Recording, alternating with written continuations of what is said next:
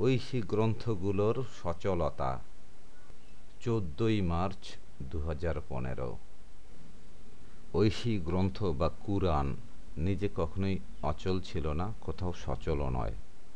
তবে নিজের ভাষায় নিজের সম্প্রদায়ের ঐশী গ্রন্থ, কুরআন অর্থাৎ নিত্যপাঠ্য বা এখনই পড়ো, যারা পড়বে, তারা অবশ্যই নিজেরা লাভবান হবে। এজন্যই যে তত্ত্ব সমৃদ্ধ বিভিন্ন ধরনের নিদর্শন সহজভাবে মেলে ধরা বইগুলো পড়লে পরে আত্মপরিচিতিতে তারা নিজেরা মনুষ্য বিচারে কতখানি সচল বা অচল, তা বুঝে নেওয়াটা তাদের জন্যেই সহজ হবে।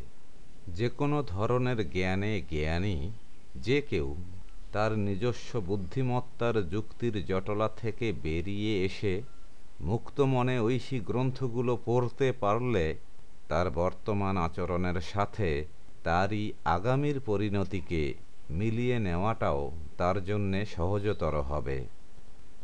যেই ব্যক্তি নিজের বিভ্রান্তিগুলো বুঝতে পেরে নিজেকে নিজে শোধন করে নিতে ইচ্ছুক ঐশী গ্রন্থগুলো তারই জন্যে এবং তার স্বাধীন চাওয়ার মধ্যেই সহজতম মাধ্যম রূপে সহযোগী ঐশী গ্রন্থগুলোর সচলতা। অন্যকে শোধরানোর কোনো মন্ত্র নিয়ে এসেছে, এমন কোনো চলমান ঐশী গ্রন্থের সন্ধান কোনো সত্যাচারী সাধক বা ধার্মিকেরা দিতে পারেনি আজও।